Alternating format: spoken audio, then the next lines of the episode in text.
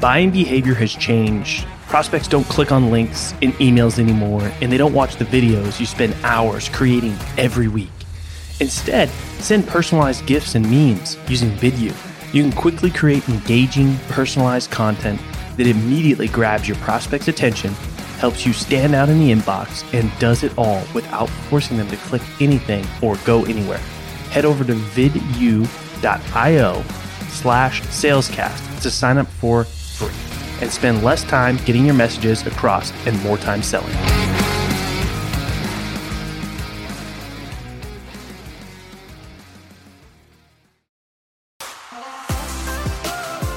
My name is Colin Mitchell, and welcome to Sales Transformation, a daily podcast with the best moments from the most respected people in the sales world. The goal of this show is to give you a daily dose, weekends included, in 10 minutes or less to help transform the way you sell. I hope you enjoy today's episode, and now to David to tell you what you can expect in today's episode.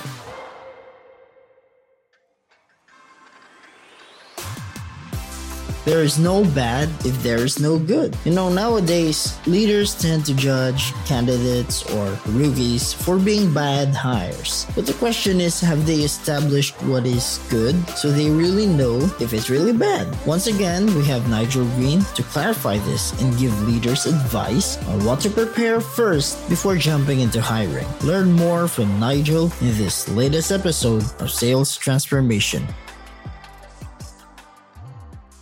The stakes are extremely high, talking hundreds of thousands of dollars of making, and that's just per role, right? So one bad hire, imagine if you have multiple bad hires, right? That could set you back how far? I mean, depending on what your goals are or where you're trying to, hit for the business, making it, if you make one bad hire, pretty good chance you're going to make multiple bad hires, right?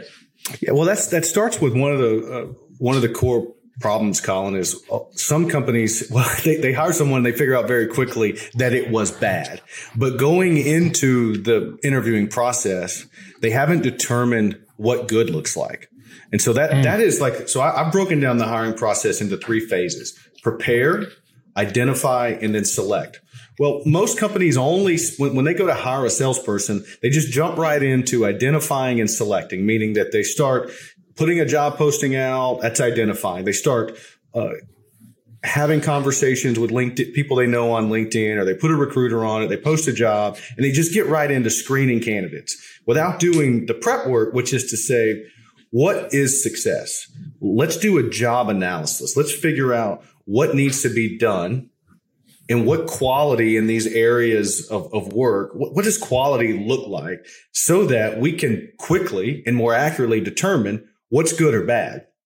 And I think that's where a lot of companies end up making hiring mistakes is because we have this responsibility to hire so quickly. Need a salesperson? Go.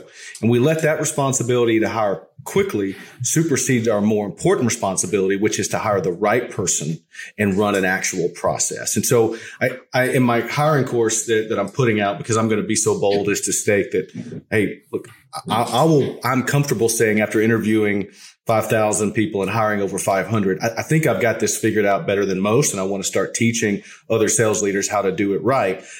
One of the first things that I try to call to the mat is, if you are a hiring leader, you have biases. My own personal biases, because I'm an ex-athlete and I think that playing competitive sports for so long made me a better salesperson, is that I tend to have a bias for hiring ex-athletes.